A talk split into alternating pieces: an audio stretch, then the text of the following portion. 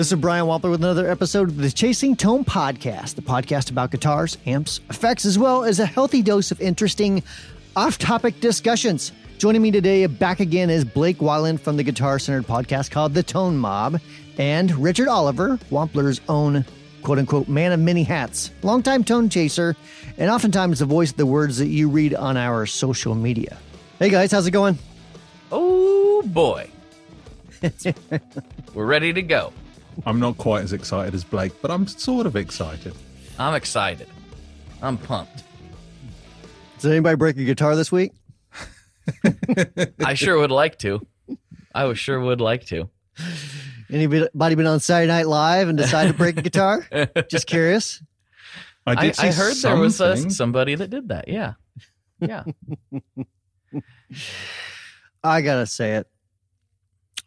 I think that was um, not the best breaking of a guitar I've ever seen. It was a little mild. I mean, It's a little your mild. your breaking of a guitar is probably more famous right now. Um, I don't know about that, but I, I definitely broke that broke that guitar better than than what I saw on Saturday Night Live. Not, so let's get, let me, I'm not calling anybody a. That's what I'm saying, except for the guitar. That damn thing. I feel that's going to need to some uh, some editing there, bro. Okay, yeah, yeah. yeah, it I think Cut. Let's try that again. So what I'm saying is that I broke that guitar better than what I saw on Saturday Night Live. How about that? Yeah. So it's really funny that this is like, I think this is honestly hilarious that this turned into a controversy. Like, Well, Trump's not in office. We got to argue about something. That's right. Like, like, all of a sudden, all these old guys are like, I can't believe, I can't believe she would do that to a, such a sacred Yeah. instrument. I can't believe. And I'm like, um, you probably worship at the altar of Hendrix, who light lights them on fire. Or lit yeah, them but on you're fire. missing the point, Blake. Hendrix was well prepared. He bought the lighter fluid. He had the matches. He made sure he destroyed that guitar. You know, Phoebe tried hard and respect because I think it was a bolt-on neck, so It was as a Danelectro, that's going to be hard to break, right? especially but on a speaker. preparation. That's what it what it requires. Loosen up the screws beforehand. That's I'm right. pretty I'm pretty sure I saw Pete Townshend do a real mean number on a guitar once where it was swinging around by the strings by the end of it. But he was kind of a violent dude on on the guitar. Uh, I've got to give her props for the for the action. Nothing wrong with it. Anyone complaining about it needs to check their history books. But you need to commit. And in this day and age, why don't you just bring a wood chipper on the side of the stage? It Which would would, have been be sick, honestly. way Just more throw it impressive in the wood chipper. if she'd have just gone, hold on a minute, and just zzz, straight into the wood chipper all over the audience. But I'm sure I saw explosions come off her floor monitor when Yeah. she hit it. I yeah, s- that was same definitely that was definitely uh, thought out Now- beforehand. Yeah. Out of the three of us, I'm probably uh, not the most technically gifted, but I'm pretty sure that if you hit the corner of a floor monitor, it doesn't spark and explode. Brian? Well, see, here's what I was thinking. I don't know if you guys uh, have ever, maybe they don't have it in the UK, but in America, uh, Fourth of July, which is when we celebrate Independence Day, there's these little snaps that we give kids, and you can throw them on the ground and they pop and that sort of thing. I was thinking maybe there was like a tray of those on top of the monitor, and she hit it, and that's what created the sparks. I mean, she didn't hit anything electronic there. Right. She hit a piece of wood against a piece of wood. Right. So I'm not quite sure what's going to spark. Um, It looked like a firecracker to me. it looked looked yeah, it looked like a little little bit, little bit planned there, just a little bit. I know a little bit about your American uh, fireworks. I was there on Fourth of July once, and we took some M80s, which I believe Mm. are a quarter of a stick of dynamite or equivalent. And I'm pretty sure we let one off uh, in a tunnel in New York. I think it was Roosevelt Tunnel, maybe. Um, Allegedly. Yeah, allegedly, allegedly, twenty years ago. Imagine doing that in 9-11 for real, uh, or post 9-11 Yeah. for real. You know, Wait, that's uh, did you did you do 9/11? no, What's no, going no, on? no, here? no, no.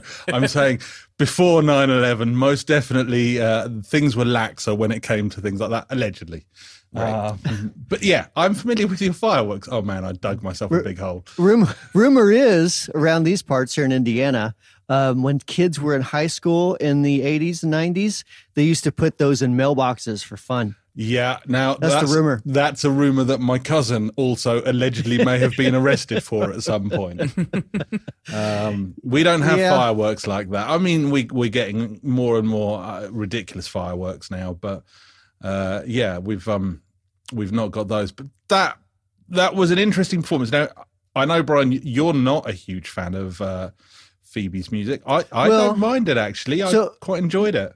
I'm just not. A, yeah, it's it's nothing personal. Like I think it's. I think what she's doing is amazing. I just I'm not a fan of the music. You know, I mean, but there's a lot of artists that I'm not really generally a fan of their music, but I think they're cool people. You know.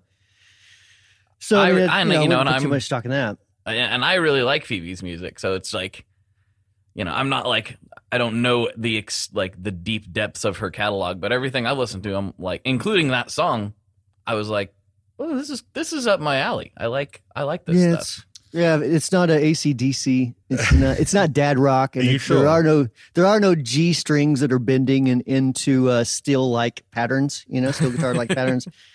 So uh, yeah, I don't, I don't know. I mean, to me, like I'm a huge fan of Government Mule. That's my jam. The stuff like that, just very riffy rock, dad rock. Others might say. Um, and, And- I also am a gigantic fan of '80s rock as well. there's nothing wrong with that. Um, each to to their own. Uh, I, I keep it diverse. Going back to her performance, at the end, she walked over to the drum kit. I was like, "Kick it, kick it in the amp," and she didn't, and, and that disappointed me. So, you know, out of ten, I'm going to give her a solid six for making the effort. But and and I, I take on your point, Blake. It's hard to destroy a guitar. Uh, but she should have at least kicked the drum kit uh, and and that Fender amp at the back. My goodness, man, David Crosby, he is. uh Whew! I'm just seeing these tweets now because I never, ever, ever use Twitter. I'm. Yes, you do every day, Brian. well, it's not me, pers- honestly. me personally, I don't use Twitter. The company does, but I don't. Um, wow, yeah, he's uh, he's pissed. He's like, and he just seems angry. It, Oh my it doesn't- gosh. It doesn't matter what ha- happens in music. If you go to David Crosby's Twitter, he always has the old man yells at cloud take. version on it. yes, that's exactly what it comes across. Every at. time. I mean, it's, in his picture, it needs to have him holding his fist up, ye- looking at the sky. You know, It doesn't. Um, it doesn't matter what, even if it's slightly. Like to me, this isn't controversial at all. It's like, okay, she smashed a guitar. I think Machine Gun Kelly did it last week. Who cares? Like it's uh, you know whatever. Why are why are we even like why is this even a topic? I don't don't understand the controversy at all. But it's the same thing. When Ryan Burke smashed a guitar on his YouTube channel, he got the same comments like you should have donated it to a kid. I smashed a guitar on Instagram that was this garbage acoustic guitar that literally it was like a five dollar garage you know garage uh, sale find same thing a child would have really enjoyed playing that no they wouldn't because it was unplayable So I have a question. Did everyone forget when Gibson took a bulldozer over? I don't even know how many guitars. yeah like tons and tons of guitars. Be pissed about that. right that I mean, were don't be- probably playable and nice Right. like I, I swear people are looking for something to be mad about. I think you've hit the nail on the head there. Um, 100%. Hmm but anyway yeah david crosby chill dude yeah. I, I He- don't I will it. say that I will say that Phoebe did have some good comebacks to him. At one Yes, point, calling him a whiny bitch. yeah.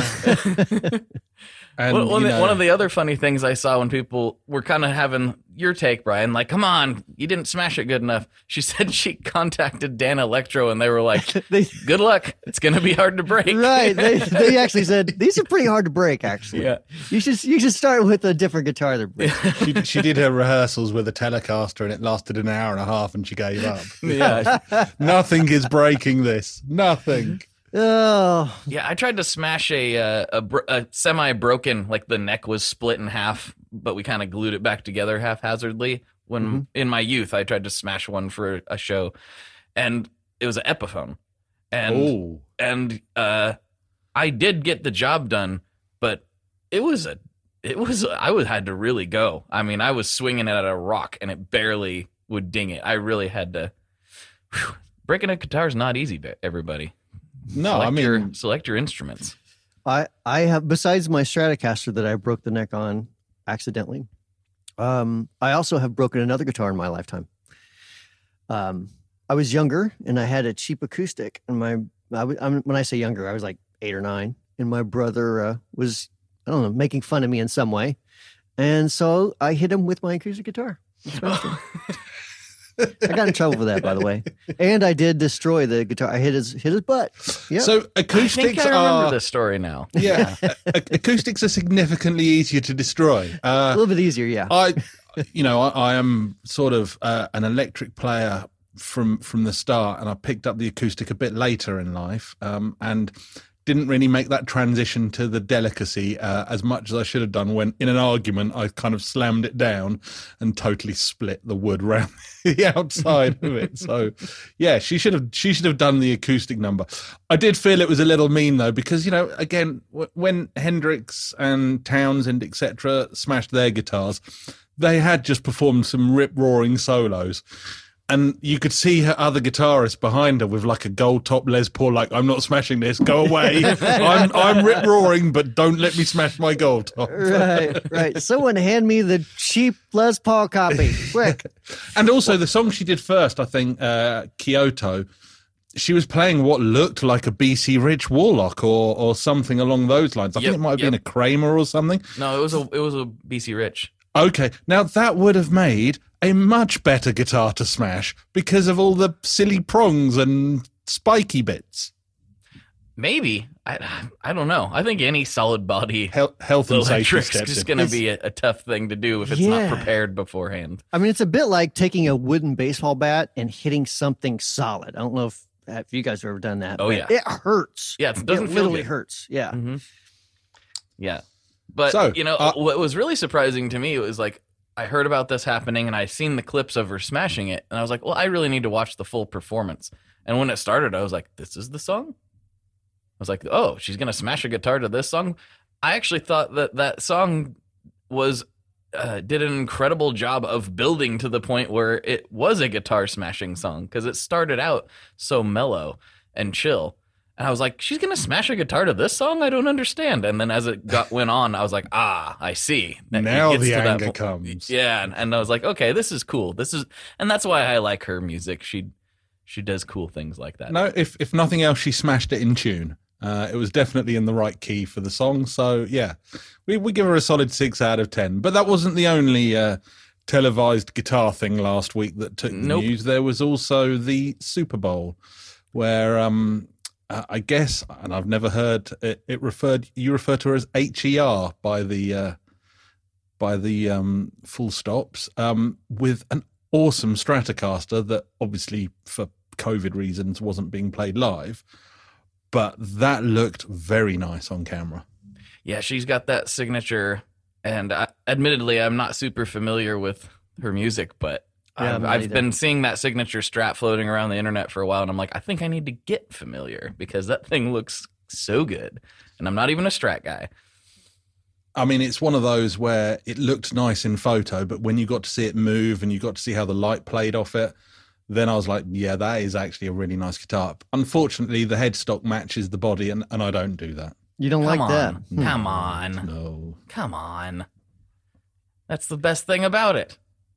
I mean, in my opinion, both of the both of these things are perfect marketing um, opportunities in a way. Oh, yeah. Because I mean, I'll be honest, I really didn't know much about Phoebe before this, and now I do. You know, I've Mm-hmm. listened. I, I, I mean, I really had never heard anything from her, and I went and listened to some stuff, and you know, I Gave her I some mean, and- streams. Yeah, but for eighty-five bucks or whatever that they said that guitar cost, that was pretty good marketing dollars spent. You know? It was good for Dan Electro, too. I've, uh, Yeah. know, oh, I oh, was that's like, what I mean. Yeah, for Danelectro, I mean, it's it's huge. I'm like, I kind of want a Danelectro baritone. Not to smash, but to own and to cherish and to strum. St- to strum. I love. Yeah.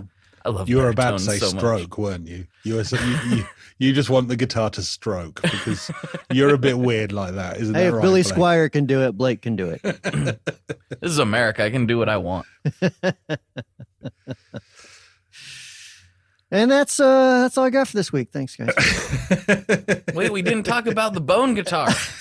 I'm we just gotta talk about the bones This- guitar. there's I've all been- kinds of stuff going on. I've of been so excited to talk about this because it's so weird. We haven't had anything this weird one to talk about. yeah, that is weird. Uh, it was his uncle's skeleton. Yeah, let's maybe back up a little bit. So basically, a guy in Greece. This was uh, it was announced last week. He made a electric guitar out of his uncle's torso skeleton, and by making an electric guitar, uh, electric guitar out of that, basically, his uncle donated his body to science, and they rendered his skeleton for use in colleges. And the college apparently had no more use for his skeleton. And After like they were- 20 years or something. yeah, after 20 years of teaching or whatever, and they they kept it in a box somewhere. So this guy was trying to get his uncle's skeleton, who this uncle supposedly introduced this this guy to metal, and he finally got a hold of it, and he was like, "Well, what do I do with it now?" Because I guess cremation's not a not a great thing in Greece, according to this article, and uh, he decided to make a Telecaster out of him. So he basically bolted a neck to the spine and bolted a pickup, you know, you know, kind of like just above his pelvis and put the controls on his hip bone and he's a guitar now. That he claims that he it. plays great. I doubt that very much by looking at it. It looks like it plays maybe it plays. I don't know. It doesn't look like it would play great to me. Well, I've heard of Tone Woods. This Tone is Bone. bone. This is Now, Bonewood. I, I'm not a luthier by trade. Uh, my attempts at pass casters, uh, parts casters, sorry, put my teeth in, um, will attest to that. But I don't think a rib cage and a hip bone will be very ergonomically pleasing to hold and play. Um, I may be completely wrong, but uh, I don't see it myself. Yeah. I mean, I also was kind of surprised that he went with the telly pickup. I would have thought, you know, if this was a supposed to be a metal thing, it would have been a, a An humbucker. EMG active. You need an. EMG. Yeah. Yeah. Put some active electronics in that mug. Yeah, that's kind of what I was thinking. But hey, you know, he says it's what his uncle would have really wanted, and uh, you know, who am I to argue with it at the end of the day? Well, there's John Five. He plays a Telecaster, right? Yeah, but I think doesn't he usually have humbuckers in it? Well, now you're just splitting hairs. Oh, sorry. no, Jim Root, Jim Root from Slipknot. He plays. Yeah, uh, Jim he Root plays does. jazz masters and Telecasters with EMGs, Mhm. which I used to really hate on. But the more uh, as I've gotten a little bit older, I'm like, actually, that looks really cool aesthetically. I used to not like Mm. it, but now I'm like, mm, all flat black, Yeah, the flat Jazzmaster blacks. offset. It looks Yeah. it looks killer. I'm not a fan of, of EMGs in a telly. I'm just not. I'm not a fan of EMGs actually. Really. I'm not a big EMG fan. I'm just more talking aesthetically. It looks cool. We'll be right back. Is real music dying? What even is real music, and who are we to judge that? Well, my father is a lifelong musician, and together we've been making music for over a decade. In our new podcast, we dare to ask the urgent, the weird, and the deep questions, and we have a lot of wild stories to tell. No matter what genres you enjoy, whether you're a musician, a producer, or a listener, we invite you to discover unconventional perspectives on music. So tune in and go follow Mad Makings of Music wherever you listen to podcasts.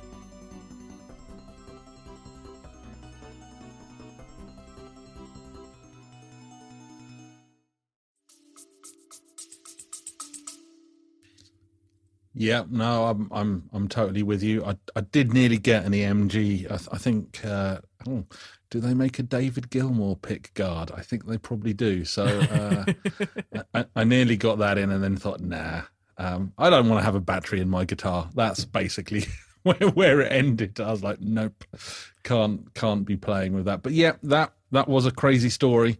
Um, he, you know, uh, back to the grading. He gets an eleven out of ten for for metal for that. Um, Yes, for that yeah. idea. That's uh, Definitely. very metal. Well, I'm actually I'm gonna go I'm gonna go nine point five because it should have been a humbucker. yeah, okay, fair, fair.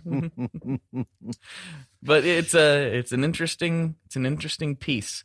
What do you now? hypothetically, and I know this guy's not going to do this, but hypothetically, if you were to try to flip that on reverb, do you think that, that you'd have any takers? Oh, I'm sure somebody somewhere would buy it. What do you, know? think the the reverb uh, selling price history would would show for rib cage guitar? Um, that's a good question. I I I, uh, I think this is a first. I don't think I don't recall seeing another skeleton with strings and pickups on it before. No, me either. Not a Oh. real one. I wonder if you could play the uh, the rib cage a bit like a washboard. I wonder if the pickups would pick that up. you could kind of do some of that fancy acoustic stuff on an electric where you kind of hit it about a bit. I mean that that would look weird, but yeah, maybe it works. You know, maybe that's what he was doing this whole time. He was actually setting it up with a telly pickup so he could do Mumford and Sons covers Ex- and, shout "Hey" every once You in know- a while.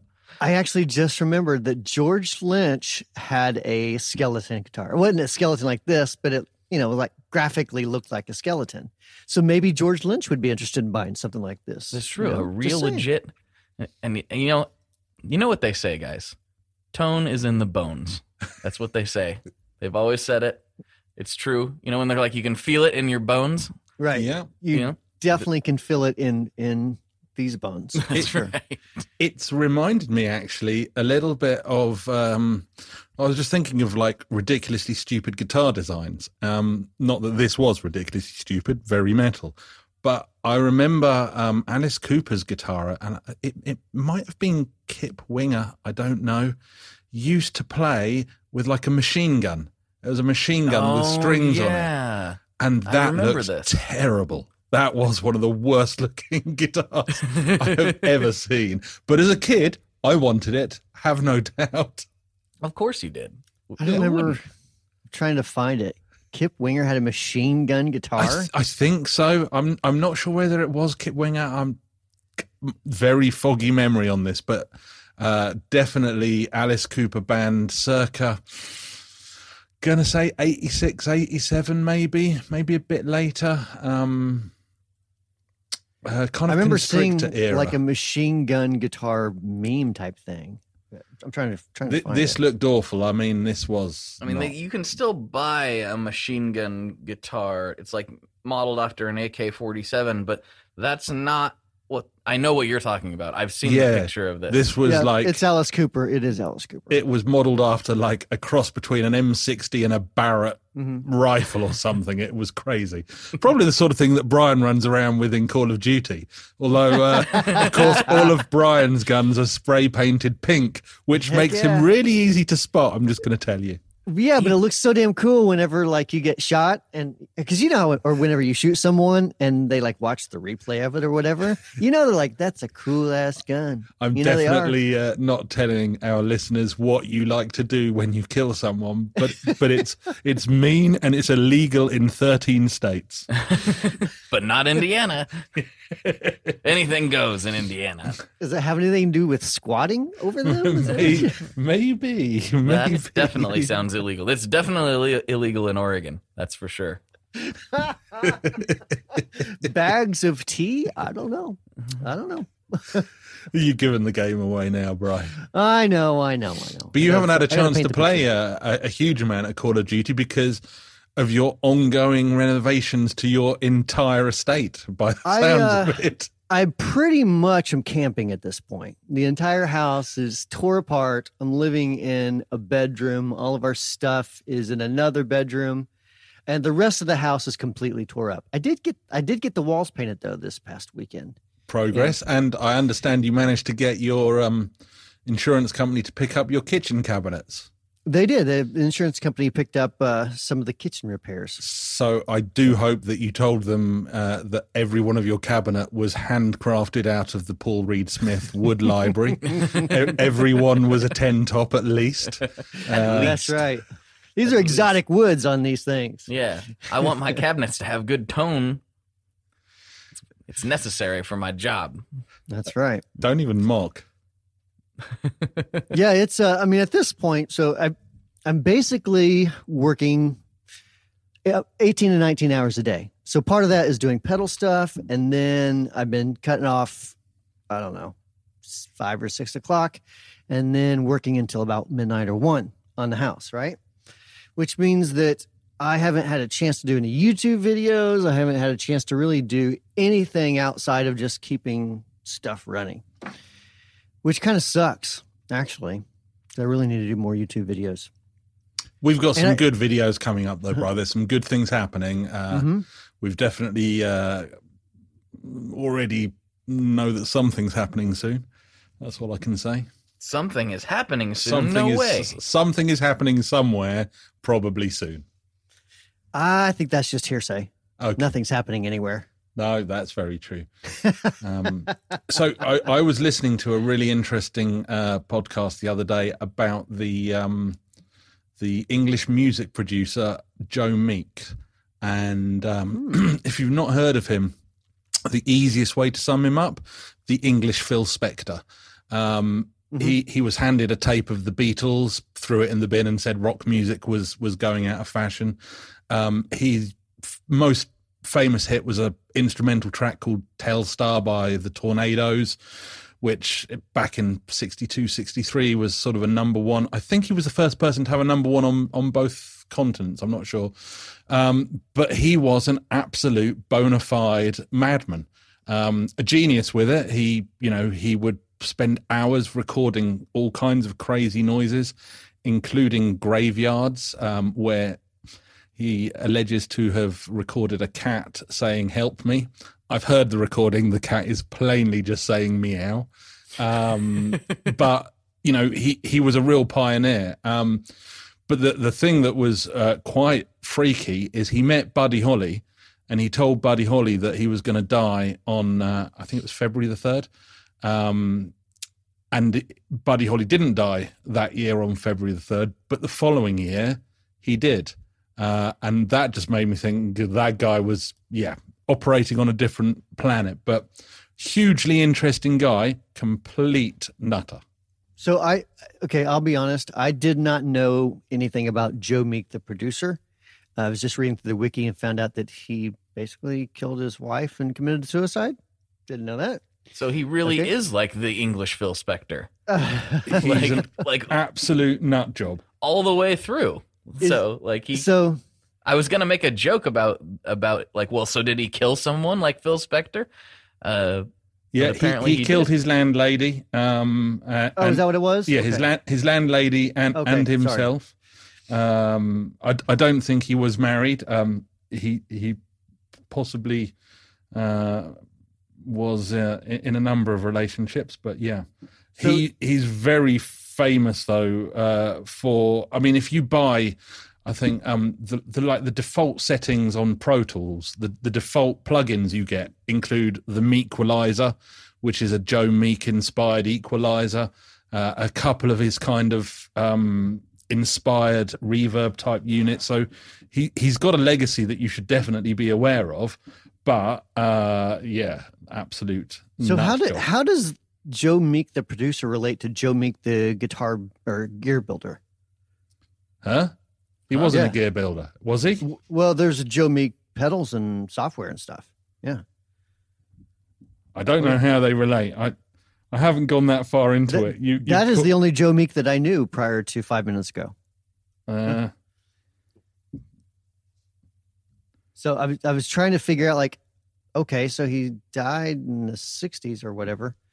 How uh, how did the gear company come about? I see. This is where we need Josh Scott because he would probably know everything about this.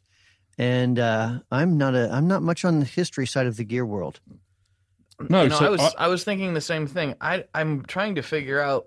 I knew of both, but I and I assumed they were related. and I- literally so so did I, and, and I might be wrong and have made a complete schoolboy error. But I'm going to go with what I thought anyway. oh wait, here we go. I'm on the uh, borderline uh, geospaces website that they have um, about Joe Meek. Uh, why? All about the man named Joe Meek. Okay, so it is sort of related. Here are some links to on the Jo- on Joe Meek you might find interesting. They offer some history on the man, so th- I think they are related in some way. Although I don't know. Yeah, this is a pretty long page for me to just I can't find anything about it. read right now. Um, they are related somehow. I don't know if it's official or not, or if it's inspired by, or if it genuinely is like a spin off of that. I don't know. I'll have to read through that page. It's it's pretty long. They are related somehow in some way. Yeah, I don't I don't see much about it. I mean, it just seems like an odd name to pick for your brand if if it's not related, right? It's like It me could- I releasing mean, the could Phil be just Spector range of compressors. it could be just somebody trying to capitalize on the name. I mean, it says the pedals were dreamed up in a Devonshire home of preeminent audio designer Alan Bradford. So, but that's within a large article. Let's see if I can find it real quick. This is what people want to hear. Us frantically yeah, this- researching. Yeah, to us frantically using our, uh, our, our our phone. I mean, I'm going to go with it. It is related, uh, and I'm going to give myself a 10 out of 10 for research. I, I can't. It, this makes no sense. This makes no sense. Uh, the pedals are dr- dreamed by Alan Bradford. He started as a kid building synthesizers in the 70s. He also made guitars and effects. Basically, nothing about Joe Meek mentioned at all. Well, Maybe here, he has now, just- what, a, what in the world? There's multiple things going on because I'm on joemeek.com, which is showing 500 series units and, and other things. I, oh, there's the pedals. There's the pedals. Okay, never mind. Yeah, mind. a lot of them have probably been discontinued by now, but uh, I And- remember 10, 15 years ago, they're really popular. I'm guessing they're not related other than they're maybe a tribute because he was very famous for some of the techniques he used for recording. Um, he definitely pioneered a few uh, techniques. Uh, and again, my in depth research will now list all of those off. Brian, just cut that in Yeah. afterwards, right? yeah, yeah. I'm just wondering. So does this mean I can start a line called Dan Huff Pedals or something Sure. like that? Yeah. I Why mean, not? You know, one of my favorite producers in Nashville. Uh, it has nothing to do with uh, the designs, but I like the name. I mean, yeah, it sounds so- great. It sounds great. I think that's a great idea. I'm just going Oh. to start Dave Cobb pedals because I really like all the production work he's done with Jason Isbell. So There you go. That's. That's one way to do it. So that was the the first weird internet story that came my way this week. The second one got me on a personal level, and it was really quite amusing. So, um, it's it, you know quite often when I talk to people from over the pond, you know my my good American cousins often. The joke is, do you know the Queen? When I clearly I don't know any royal family, but I know somebody who is even better than that apparently because and this is a long, long stretch here. Um, my uh, my wife's dad's cousin, so my wife's first cousin once removed, was one of Benny Hill's um, angels, uh, which I sort of knew about in the back of my head. But what freaked me out this week is I found a song from a group called the Interceptors called the Benny Hill Boogie. Which was literally a tribute to uh, Anna's um, Anna's dad's cousin. Uh, it, it's all about Jenny Lee Wright, which is uh, her name. Um, and yeah, I was like, that's amazing. I've just found a song released in the 80s by a punk band about somebody I'm vaguely related to. So uh, I, I feel famous by uh, by proxy now. you are famous, Richard. You're famous on your in your own right. Don't let uh, anyone tell you otherwise. A legend in my own lunchtime. Well, you know what? Uh, I know you like to build websites and stuff, you know, for fun and free. Mostly, All the time for right? free, yeah. Yeah. Mhm. Uh, you might uh, you might contact the good folks at joemeek.com and uh, say hello. I would uh, I would like to bring you up to the 2020s. Or, or the I would like- 2010s. or into the 2000s. even. yeah. I don't know. I, I, I feel kind of nostalgia when I see a, a website that hasn't been updated for six or seven or or seventeen years. Uh, I, I kind of like them. I let them I let them pass. We'll be right back. Did you know that you can change what you taste by what you hear? How can you use sound to make a deeper connection with your clients? Can we be healed with sound? Sound influences people in their buying decisions and their daily lives. In the podcast Audio Branding, I explore all of this, both with my own observations as a voice actor of over 15 years and by interviewing knowledgeable professionals in the field of advertising, marketing, music, and science. To have a listen for yourself, visit audiobrandingpodcast.com.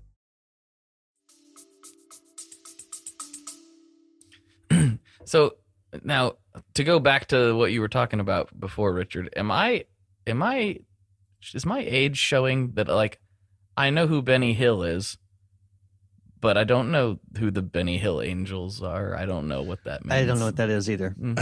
But I, I didn't want to seem So- stupid. no, uh, it, it it is something we're trying to forget in this country. But back in the very early '80s, late 1970s, for comedy, uh, it was acceptable to get like a dozen scantily clad women and have them chase somebody on speeded camera footage, and that passed as highbrow comedy over here. So Oh, okay. the okay. the troop of young ladies that would bounce around after him were uh, no pun intended um uh, known as Benny Hill's Angels or Hill's Angels I think a, pun on the Hell's Angels Oh, um, okay. and- okay. yeah Anna's uh, Anna's um dad's cousin was was one of those which yeah if it blew my mind when I found that out I'm not gonna lie but then just seeing this song randomly linked and it's quite good because it uses uh, the the music from the Benny Hill show Yakety Sax uh, to good effect. Uh, so uh, I yeah, a, a prime piece of English culture right there in a three minute perfect punk pop song. What's the what's the name of the band? I think they're called the Highliners. Um, Highliners. Okay. Yeah, it- it's it's really rare. Like you'll um yeah, uh, 1989, the Benny Hill Boogie by the Highliners. Um, it again, it was like a novelty punk pop song, uh, but that made extensive reference to somebody I'm vaguely related to. That's never happened to me before. Probably won't happen again. Never say never. Right. There's I always might write a song about your, you know, mom's cousin's best friend or something. I don't know. Why not? Uh, There have you met her? time. She's terrible. Perfect. I'll make it a terrible song then. That should be easy. So anyway, they were the two weird internet moments I had this week on my uh, trawls across the web. Very cool. Very well, the ones. I can talk about anyway. I haven't had too much personal happen personally happen. Uh, I've just been kind of hunkered dra- down trying to finish this weirdo record, and I've uh, I've I'm not going to make my deadline. I, I guess I should say that. You need someone like Joe Meek. I no, I don't.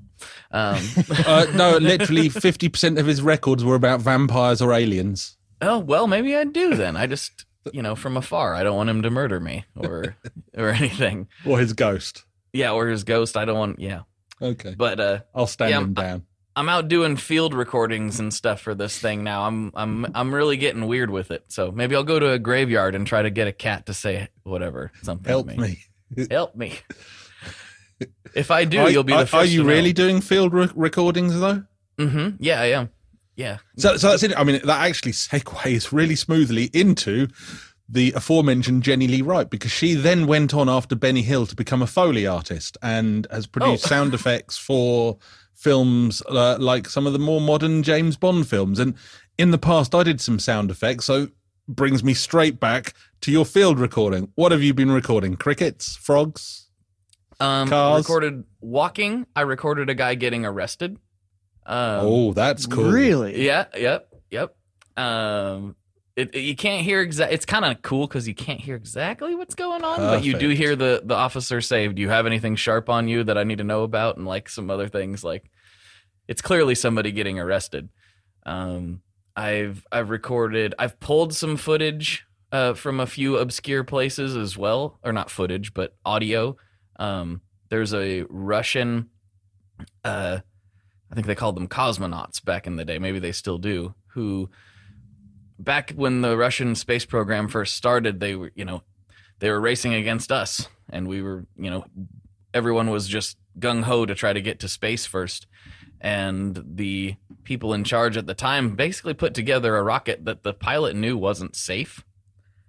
Um, but he, they basically forced him to go up, or it was going to be his uh, his second in command or whatever, who was his best friend. So he said, "I guess I'm gonna go up and die because I know this rocket isn't safe." And there's a recording of him basically chewing out the engineers as the rocket's going down, and I've pulled that audio, which is kind of weird. Oh, wow. But, yeah. So it fits the theme. Um, but yeah, that it's like he, he was based. I don't know. I don't speak Russian, so I don't know exactly what he was saying. But yeah, he was essentially from what the translation people are telling me. He's chewing out the engineers, being like, "Thanks for making this crappy rocket that I'm gonna go die or that I'm dying in now. Thanks for that, everybody." So Wow, that's a it's a little dark, Blake. uh, the whole thing's dark. You heard a track, Brian. How are you surprised? Well, not the whole true. thing. There's some pretty moments, but you know, it fits with my twisted personality. I can't wait to hear the finish. I mean that that is pretty cool. Finding, you know, weird samples was something I used to love doing as a kid, um, because it was a bit newer for me then. Now I I always end up with something cheesy. So finding something like that is awesome. I think that's uh, I can't wait to hear it, man. yeah, it's I, I, finding a way to weave it together with everything is going to be interesting. Hopefully, I can make something cohesive that's not too Two words. random and jarring. That's kind of the point. I mean, any more than the music already is, but uh, Two words. Auto tune and reverb. Job done. that's right. That's right. so yeah, that all that to say is like I'm not gonna hit my deadline. The music is all basically done, but the way I want to assemble this into one unit has changed significantly. We're taking so- back our advance off you. I don't think anyone's going to make any money off of this. So, um, kind of pivoting a little bit smoothly, like always. of course. I uh, I don't. I I know that we talked about TikTok every now and then, and I know that we've also found out that uh, you know perhaps there was some nefarious parts about it. Perhaps. Mhm. Do you know if that got changed or not? Do you know if it is safer to use? Supposedly, they say it is, but you know that depends on how much you believe the Chinese government. I got to be honest. I actually, um, I kind of love it.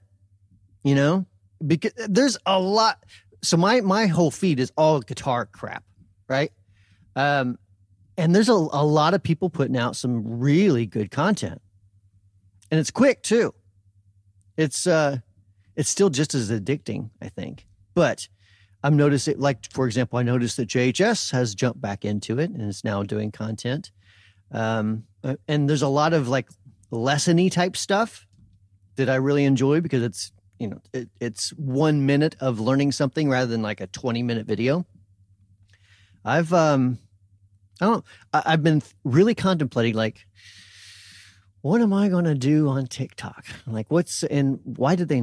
That's a dumb name. That's so stupid. But um, but but I do like the idea of it, and uh, I equally have come to decide that I am basically not going to personally use Facebook at all outside of groups. No more. Interesting. Why? Done.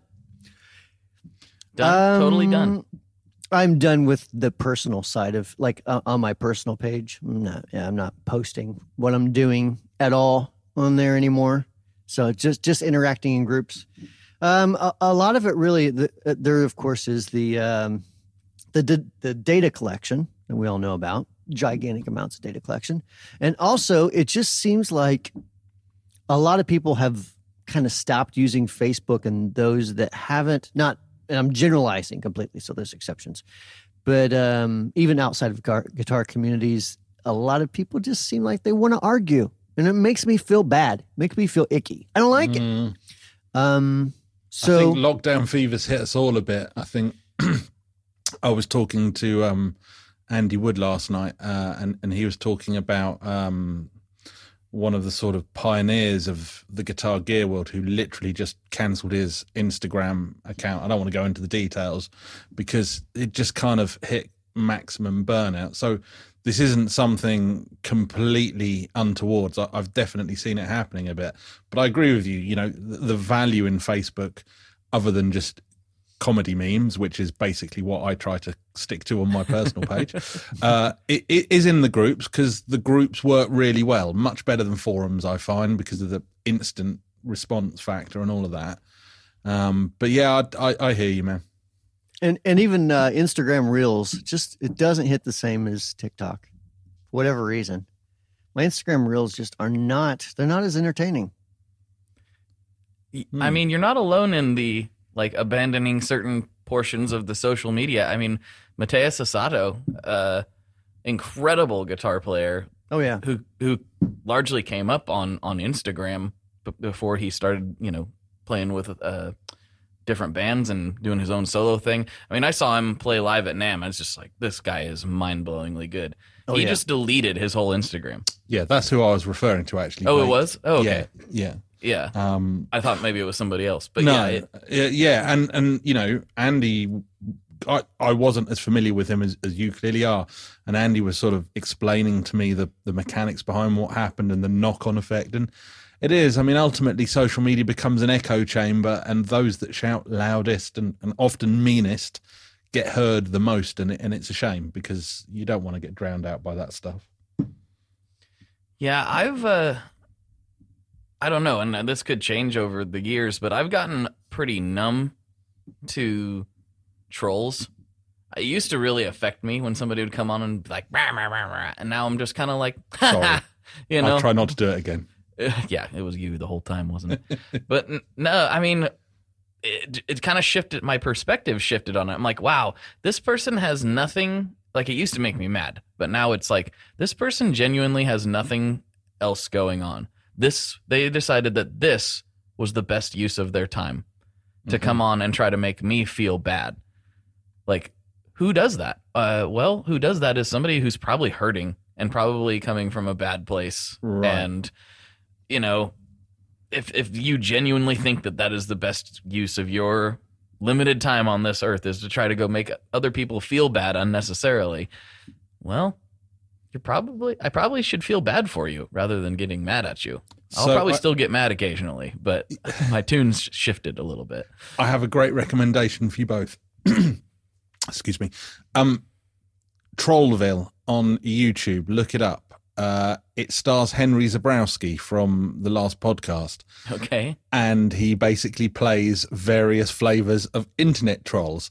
And I watched the first couple of episodes. I was like, I've got to show this to Brian because he's had a, a, enough stick over the years from from trolls who have basically threatened every form of violence against his physical being simply for suggesting that a TS9 is not really that different from a TS8. oh my god, who knew that that was something that would start a war? Yeah, how the, uh, dare you the Great How Tube Screamer. War of 2020 still rages. it's got more gain. How is that mathematically possible? It does it. it No, it just does doesn't. okay No, it does. 500k pot. 500k pot and 4.7k and a 0.047 microfarad. You know, as your as your negative feedback there. So, uh, no, it doesn't. I'm sorry. I'm just sorry. It doesn't. The math works out. You know. You're wrong, and you know it, Wampler. You should kill yourself. You should just kill. You're such a horrible person. I'll never buy one of your Well, to be fair, again. that is true. You are a horrible person. Um, uh, actually, I, I, I kicked myself. Uh, one of our uh, tone group members, Bill Ewing, uh, came up with the name Wamp Stamp for the tattoos Yes. we were talking Wamp about Stamp. last Wamp week. stamp. yeah, we were talking about tattoos last week. yeah. Yes. I, I I forgot about that. I was like, oh man, it was right there. Why did we not see it? So Why did obvious. we not and see we it? mi- Brilliant. Good work there, Bill. Oh my gosh. Yeah. I, so I don't know if you, uh, if you either of you, well, I know Richard did, but Blake, so on, I think it was a Guitar Pedals Facebook group. It's just called Guitar Pedals. Um, what someone had posted about how they thought that a Timmy and a Tube Screamer were the same sort of circuit. so I, uh, I mean, me being me, I'm like, let's break this down a little bit. Get out the uh, pull out circuitlab.com which is a quick and dirty easy tool. And uh, you know draw out the schematics real quick and i'm like all right so here's what's going on on each particular circuit. You could tell by the graphs they're not exactly the same you know that sort of thing. Hmm um, and it seemed like it you know folks really liked that. They liked me kind of going way down in the weeds and kind of dissecting both the timmy schematic and the Tube Screamer and comparing them together or against each other rather. And um, I don't know. Maybe maybe I should just stick to doing that and shut my mouth. I don't. Mm, I mean, it is. That's the thing about the. First of all, like I am not the biggest Tube Screamer fan. Uh, as as far as like a, just a stock TS9, TS808. I mean, I see their uses, and I, I just for me the way I run my gear, generally those circuits aren't the best for me. Timmy's are great. So even just sonically, like I can tell that they're different. Like it's it's and it's not like it's not subtle. It's not like ooh this sounds slightly different. It's like this is a completely different overdrive at the end of the day sonically. Now, do they have some similarities? Yeah, you broke some of that down and like yeah, there's some things here and there, but they're not the same. Just listen to them. They're not the same. No, and I do. uh, I'm gonna I'm gonna get a little nerdy on you. I do find it funny. Not, not, I guess funny isn't the right word. I I find it interesting whenever someone will talk about one type of circuit that uses a non-inverting op amp, soft clipping, versus another type of pedal which uses that same building block. Doesn't mean it's a clone. It's just a building block. And they'll say that pedal one has clean blend, pedal two does not. Well, see, the thing is, with the non inverting op amp, you have a little bit of clean blend in there built into the math. That's just the way it works. So basically, if you're soft clipping like that and there's no other clipping going on, you're, you're going to have that clean blend. But the mid the mid accentuation with the uh, tube screamer really kind of brings that out more than other circuits. But it's still there, it's still there across everything, and um, and that's the nerd portion for this week. Thank you. Thank you for that. But I, I mean, the, the Tube Screamer was a great design, uh, Yes. and you know we've we've talked about it at length, Brian and Blake. But um, it it changed a lot in the guitar effects market when it came out, and there's a reason why it's been cloned and copied and you know modified and used as a springboard for various other designs because the thinking behind it was almost completely different than a lot of the other overdrive thinking of the time and and Mhm. that has to be respected Definitely. I mean, I mean, I'm, I'm going to give so, someone like a big hint here, uh, and some surely someone, some inter, an entrepreneurial type person will capitalize on this. You hear a lot of people say, "I don't like the clean blend in my tube screamer." Here's how you fix it: simply put that same gain structure in an inverting op amp. That's it. Don't use a non-inverting. Use an inverting first ga- first stage. Then you'll get rid of that clean blend. There you go. There's your next product idea. okay. i'm, I'm just Run making with notes Done with it. so, I mean, so to be far, fair, I've that is one of the box. things I don't really like about the tube screamer. So, so somebody make that and send me one, and I'll uh, I'll tell you what I think. it's fun. I've breadboarded it before. It's it's a fun little thing. It's not my f- magically different. It's- Yeah, it's, I mean, the Tube Screamer is definitely not my favorite overdrive, but I love using it to add sustain uh, to other overdrives. Because when you dial it right down uh, in terms of gain, but keep the levels high, it's just basically a great sustainer pedal. It's it, it does so much in that realm for me. That's why I'll always keep one. But I very rarely, in fact, if ever, just use one on its own now. Yeah, some people like. I like to occasionally, depending in a, in a Fender amp. It's just it's just has this magic something with the Telecaster. I I actually love it like that. Crank it Fender amp like I'm talking like a deluxe reverb or something. Crank it up just a bit where it's just on the verge of breakup. It's just a magical tone. Now it's not a metal tone by any stretch of the means, but it uh, I don't know, sounds good. I almost good. think I heard that sort of sound of love when you said Telecaster again. It sounds like you've Mm, I- fallen back in so- love with them. No, I, I have to admit this uh, this Epiphone 335 changed my guitar playing life. Seriously, A- and uh, this is not a knock against Telecasters, especially not a knock against the Whitfields because I love the Whitfields. I just I wish Charles would build me a 335. Um, but uh, it's this sounds so stupid to say it out loud, but I've never said this out loud recently. I actually enjoy playing guitar again. And not that I didn't before, but like it's it's kind of like starting again. Just because it plays so different, it sounds so different, pedals and amps react differently to it. It's it's uh I'm now coming back into um, into my little room here and just playing for fun. I hadn't done that for quite a while because you know it's like a tool in my work, and now it's just uh, I'll come in here and I don't know, just play something because it feels so damn good to play. And That's you know, why, like, over the years, I, I know I know it's largely been tongue in cheek, but you're like, whenever I get something new, uh, it's generally different. I don't usually get something that's the same as something I already have. I have a couple crossovers, but for the most part, I try to get a guitar that covers ground that I don't already have covered. And you you will make the joke like, but it's not a Telecaster though I do joke about that. and yes. it, and it's I know you're joking, but like for real, the reason I do that is because it keeps me like if it, I'm a Les Paul guy, and I could I could probably play Les Pauls forever and be completely content, but it doesn't do what you're talking about. Like when you get a new guitar that's completely different, and it lights that little spark. It's like, Mm. ooh, like a 335 and a Telecaster, outside of being six string guitars, couldn't be more different yeah. as in as far as instruments go and so like it's that difference that that sparks things for me and you know maybe there's a guitar i haven't played in a while and i pick it up and I'm like oh i forgot i love this one because it does this thing and that the variety in guitars is what it's not just the variety in sounds it's also the variety in inspiration that i think is really important Yeah, you you hit it. Yep. It is the gift that keeps on giving. Absolutely no doubt that's why this hobby keeps us like going back over and over again, right? mm-hmm Well, it's I mean, when you build effects and whenever you design effects, and therefore you're little, I literally buy batches of pedals every week just to see what people are doing, and uh, so I mean, it, it's not as exciting for me to buy a pedal anymore, but getting this guitar is like ah like i had kind of forgotten like this is this is what this is why we do it. This it's it's because it it makes me uh man i have a new just a complete new appreciation for it now. And then when you're done, you can smash them. and then when i'm done i need to find a monitor with fireworks in it and smash it. Yeah that's right. Why not?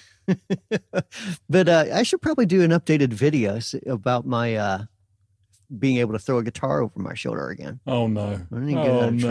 no! are you sure Are you I- I've got some. Stra- I someone sent me some strap locks uh, because that video. Someone, about 400 people. yeah, about well, yeah. I mean, actually, I have a lot of strap locks now, but